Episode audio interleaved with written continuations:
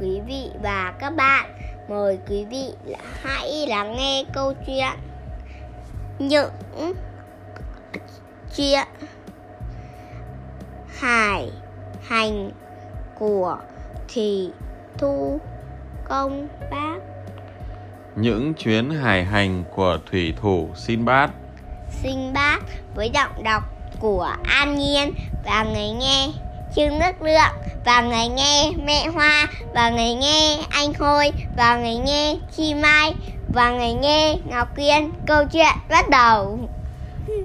Một ngày mùa hè oi nóng, một người khuân vác nghèo tên là Sinbad đang cố sức mang một cái bao nặng trên lưng.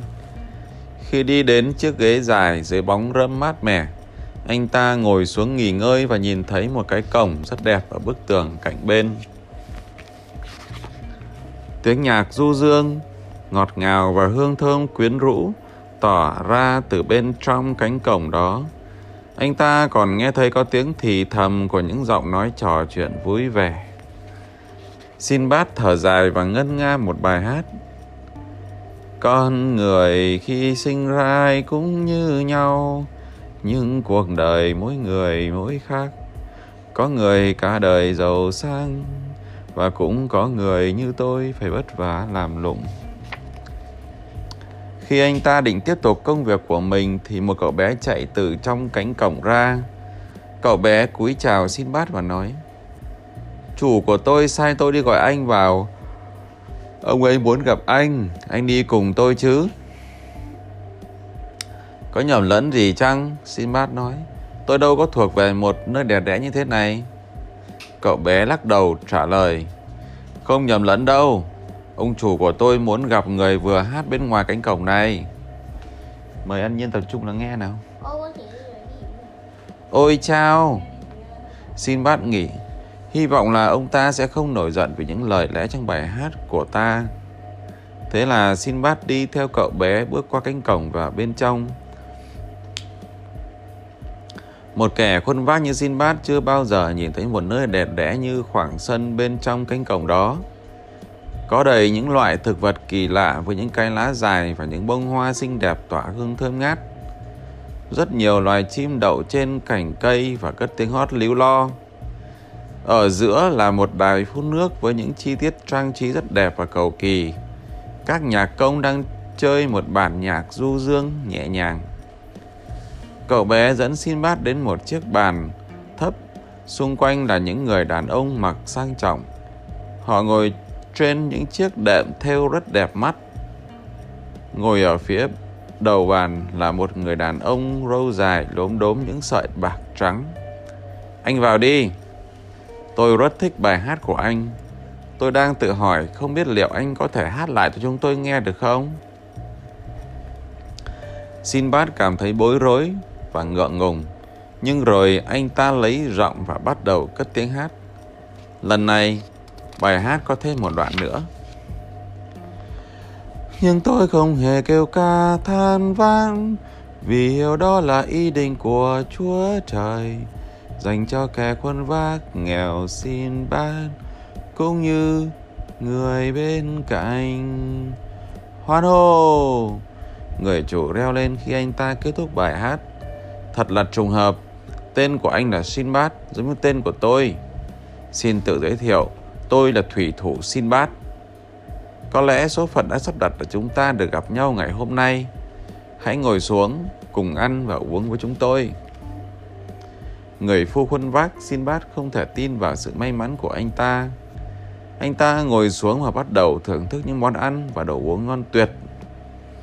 Trong lúc đó, người chủ nói Thật là thú vị khi được ngồi đây, vui vẻ thoải mái trò chuyện với những người khách này.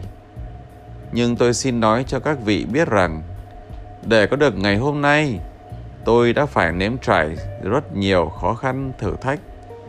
Tôi đã trải qua bảy cuộc hải hành lớn nhất trong cuộc đời của mình. Cuộc hải hành càng về sau lại càng kỳ lạ và gay go. Các vị có muốn nghe tôi kể về những cuộc phiêu lưu của tôi không? Tất nhiên rồi, xin ngài hãy kể cho chúng tôi nghe. Người phu khuôn vác xin bát nói, Những vị khách khác cũng lật đầu đồng ý. Vậy thì tôi bắt đầu kể đây. Thủy thủ xin bát nói. Hòn đảo biến mất Chuyến hải hành thứ nhất Cha tôi mất khi tôi còn trẻ Ông để lại cho tôi tất cả tiền bạc và tài sản của ông Trong một thời gian dài Tôi sống rất thoải mái Nhưng rồi một hôm Tôi nhận ra rằng tất cả số tiền đó tôi đã tiêu gần hết mà chẳng kiếm thêm được gì. Tôi tự nói với bản thân, suốt một thời gian dài, mình chẳng làm gì ngoài việc tiêu gần hết số tiền mà cha để lại. Thật là một cuộc sống trì trệ. Mình sẽ làm một công việc gì đó và tìm kiếm vài cuộc phiêu lưu.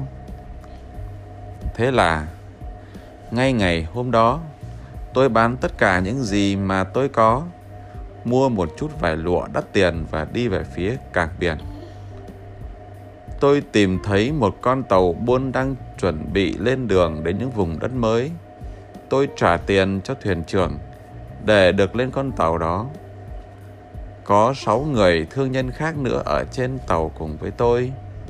Con tàu của chúng tôi đi qua biển lớn, dừng lại ở các cảng biển của những vùng đất khác nhau để buôn bán hàng hóa. Tôi yêu thích cuộc sống đó được gặp gỡ những con người mới và nhìn thấy những vùng đất mới. Tôi cứ đi, đi mãi, càng lúc càng rời xa quê nhà. Và trong suốt một tuần liền, chúng tôi không hề thấy bóng dáng của đất liền. Rồi, một buổi sáng, chúng tôi đến một hòn đảo nằm giữa một vùng biển xanh tĩnh lặng. Hòn đảo đó rất kỳ lạ. Đó là một ngọn đồi lớn màu đen trên đó có một vài cây cọ và bờ biển có một lớp cát mỏng. Chúng tôi quyết định ghé vào bờ. Thế là vị thuyền trưởng ra lệnh cho thả neo và chúng tôi trèo vào bờ trên những con thuyền nhỏ.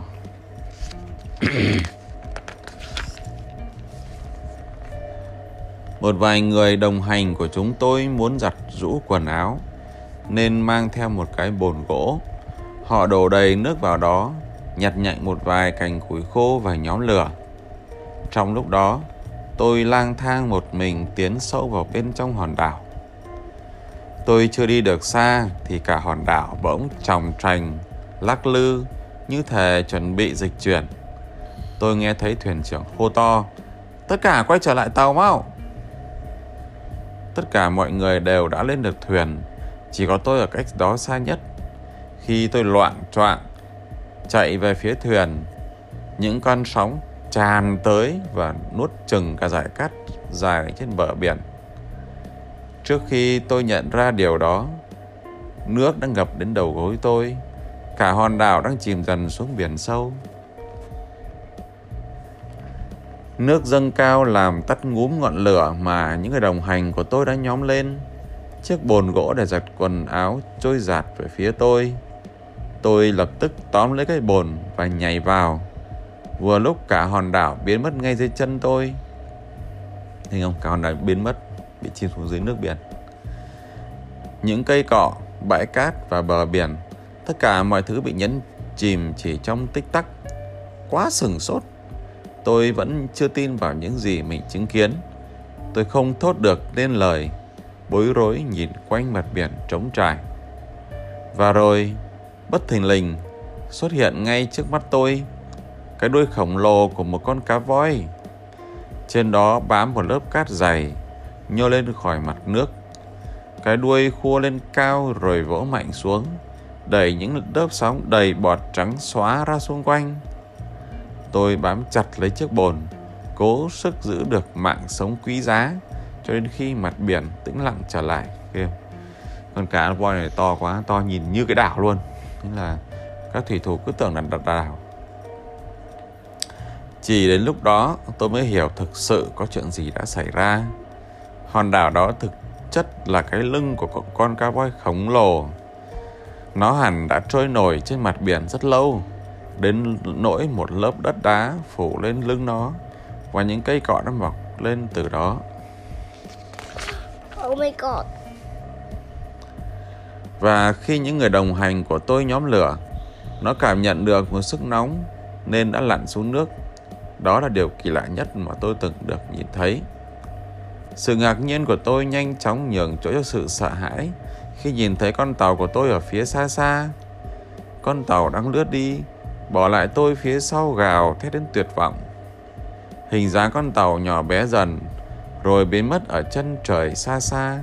Chỉ còn lại một mình tôi bập bềnh, nhấp nhô trong chiếc bồn gỗ giữa biển cả mênh mông. Nhiều thứ bị bỏ lại trôi bập bềnh trên mặt nước. Thế là tôi cố sức lấy được những thứ tôi nghĩ mình sẽ cần đến. Tôi tìm thấy một bình nước ngọt và một vài màu gỗ mà tôi có thể dùng như những mái chèo. Suốt 7 ngày, 7 đêm, tôi trôi đi theo dòng nước. Tôi cố trèo hết sức có thể và uống càng ít nước càng tốt để có thể kéo dài sự sống. Tôi không biết đến bao giờ tôi mới lại nhìn thấy được đất liền. Ban ngày, ánh mặt trời nóng như thiêu như đốt.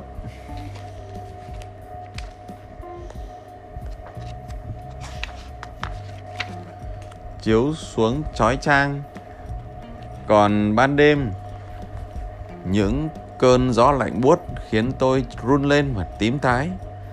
Chẳng bao lâu sau thì tôi lên cơn sốt. Nhưng rồi đến đêm thứ bảy, khi đang nằm trăn trở trong chiếc bồn giữa đêm đen tĩnh lặng, tự hỏi rồi số phận của tôi sẽ ra sao, thì tôi chợt nhận thấy chiếc bồn hình như bị mắc cạn vào đâu đó. Tôi trèo ra, cảm nhận được giải cát của bờ biển dưới chân mình. Tôi quỵ xuống, những ngón tay cào sâu vào đớp cát mắt lạnh dưới ánh trăng soi để chắc chắn rằng đây là một hòn đảo thật sự chứ không phải một con cá voi đang say ngủ nào khác. Bất chợt, giữa màn đêm tĩnh lặng bỗng vang lên những tiếng thét chói tai. Máu trong huyết quản tôi như đóng băng lại vì sợ hãi. Tiếp sau đó là tiếng hí vang và tiếng móng ngựa nện xuống nền đất. Tôi ngồi thẳng dậy và nhìn chằm chằm vào đêm tối. Có bảy con ngựa cái màu đen đang đứng trên bờ biển, hất tung những cái bờm duyên dáng và nhìn ra ngoài mặt nước rộng lớn. Khi tôi đang nhìn như vậy, thì có bảy con sóng lớn tung bọt trắng xóa đang cuồn cuộn xô vào bờ. Khi những con sóng đang xô về phía bờ, tôi chợt nhìn thấy trên đỉnh mỗi con sóng là một con ngựa đực màu trắng đang phi nước đại. Những con ngựa cái màu đen liên tục gõ móng xuống đất và hí lên đầy kích động. Những con sóng ập vào bờ và vỡ tung.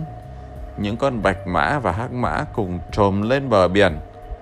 Sau đó, những con bạch mã lại phi ra ngoài biển và biển biến mất trên mặt nước mênh mông. Ngay khi bảy con bạch mã biến mất, bảy người đàn ông xuất hiện chạy nhanh về phía bờ biển. Họ bắt được những con ngựa cái và dẫn chúng đi.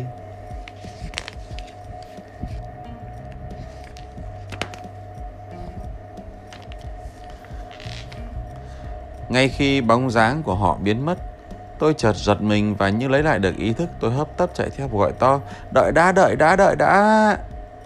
Họ rất ngạc nhiên khi trông thấy tôi ở đó. Nhưng khi tôi giải thích rằng mình bị đắm tàu thì họ ân cần mời tôi đi cùng.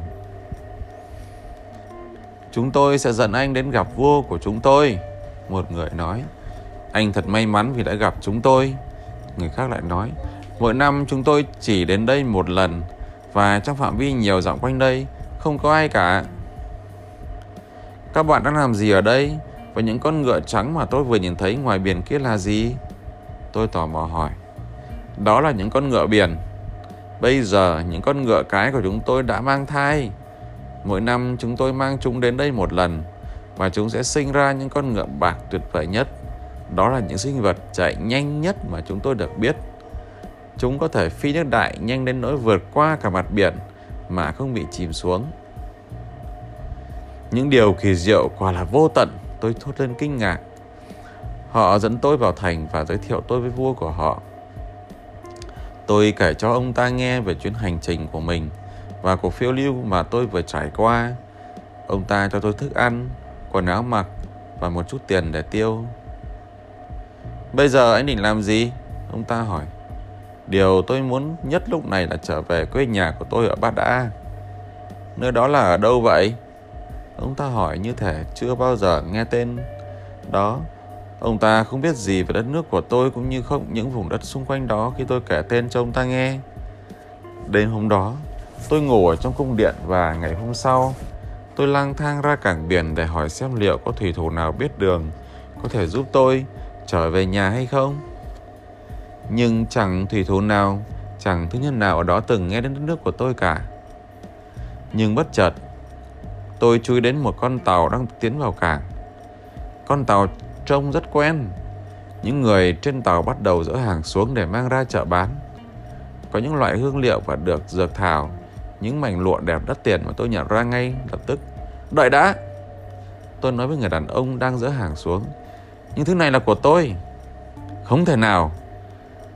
Đó là hàng của một thương nhân bị chết đuối ngoài biển. Có phải tên anh ta là Sinbad không? Tôi hỏi. Đôi mắt người lạ đó mở to kinh ngạc. Hãy nhìn kỹ lại xem.